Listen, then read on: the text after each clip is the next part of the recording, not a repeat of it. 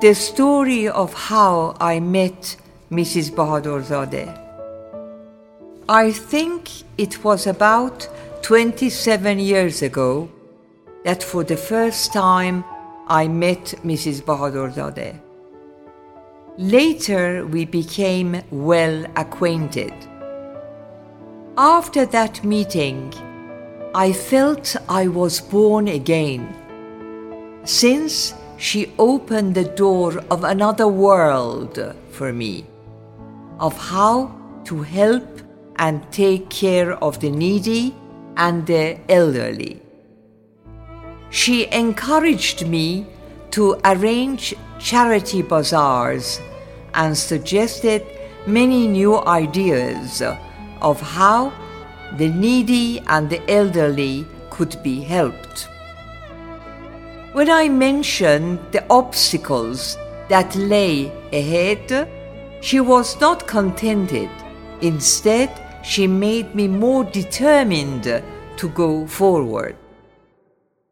For 23 years, I continued the charity bazaars that were very successful.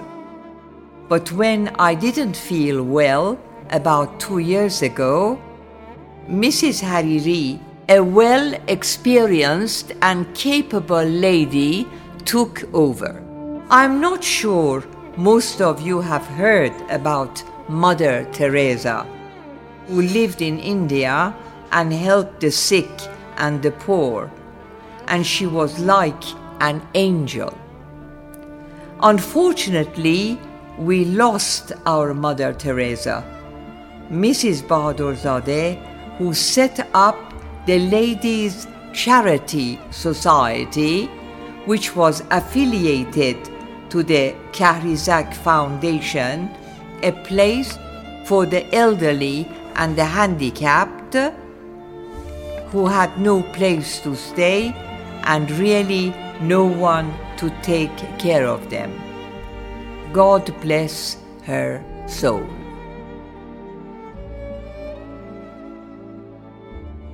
Teresa said. She said, people are often unreasonable, illogical, and self-centered.